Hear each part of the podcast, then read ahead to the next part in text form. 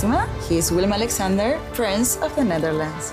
How did an Argentinian lady end up on Wall Street? That's a long story. Well, I have time. Mama, Oh, het is Maxima. ik heb er nog nooit zo verliefd gezien. Screw everyone. All I care about is you. Maxima. Vanaf 20 april alleen bij Videoland.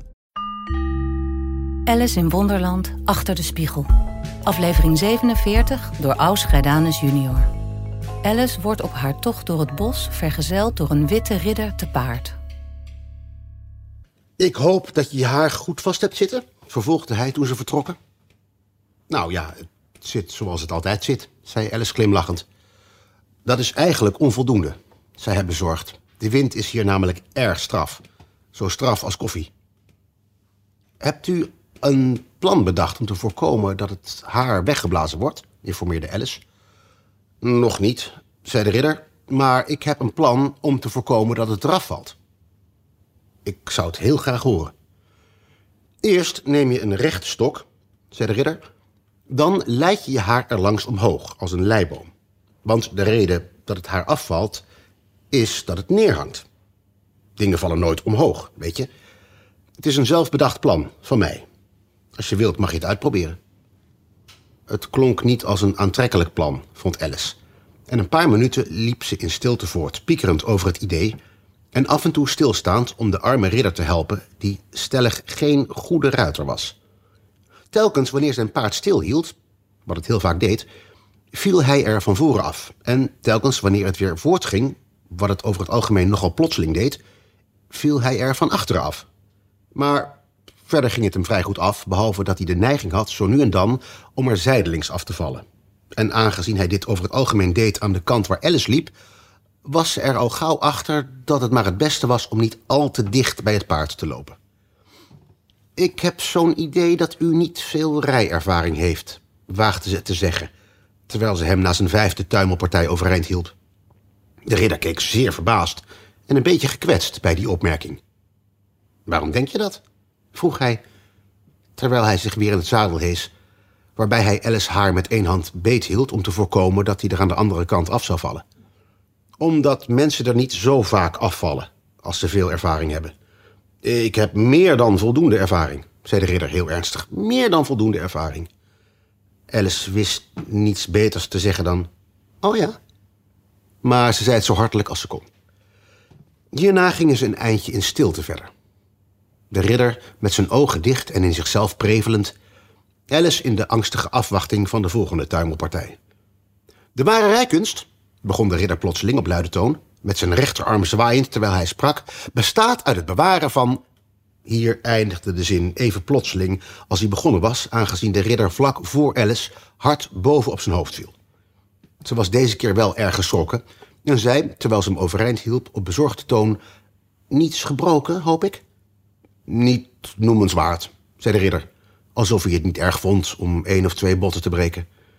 De ware rijkunst, zoals ik zei, bestaat uit het bewaren van het juiste evenwicht. Kijk, zo, weet je wel? Hij liet de teugels los en strekte zijn beide armen uit om Alice te tonen wat hij bedoelde. En deze keer viel hij plat op zijn rug, juist onder de voeten van het paard. Meer dan voldoende ervaring, bleef hij herhalen.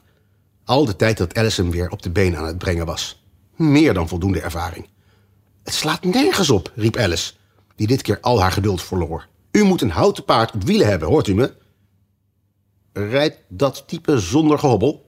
vroeg de ridder op uiterst belangstellende toon, terwijl hij zijn armen tijdens het spreken rond het paard zijn nek klemde, net op tijd om te voorkomen dat hij er weer aftuimelde. Met veel minder gehobbel dan een echt paard, zei Alice, die even in de lach schoot, hoezeer ze dat ook trachtte te voorkomen.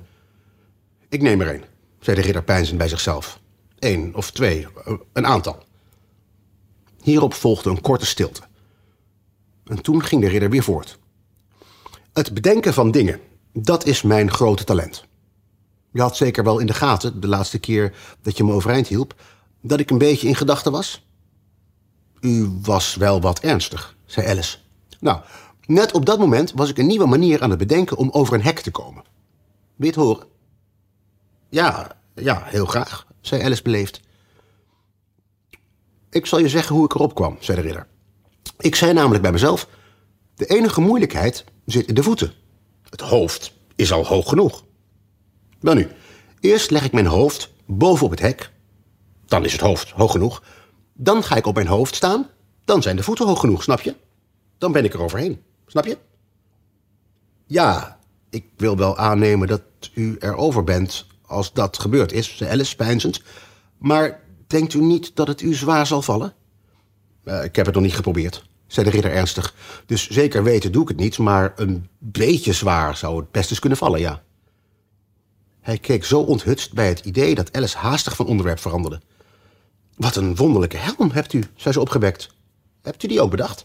De ridder keek trots omlaag naar zijn helm, die aan het zadel hing. Ja, zei hij, maar ik heb nog een betere uitgevonden dan die. Net een suikerbrood van wel anderhalve meter. Als ik van het paard viel, wanneer ik hem op had, raakte die direct de grond. Dus hoefde ik maar een heel klein stukje te vallen, snap je? Maar met het gevaar om in de helm te vallen, natuurlijk. Dat is mij een keer overkomen. En het ergste was, voor ik er weer uit kon komen, had de andere witte ridder hem al opgezet.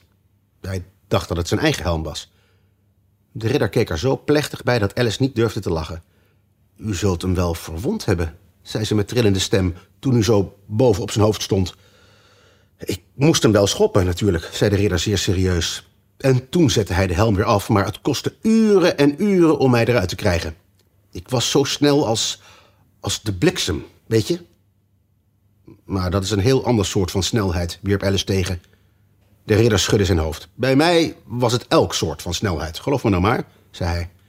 Terwijl hij dat zei, hief hij zijn handen nogal opgewonden op, rolde ogenblikkelijk uit het zadel en viel met het hoofd voorover in een diepe sloot. De volgende aflevering wordt gelezen door Steven van Watermeulen.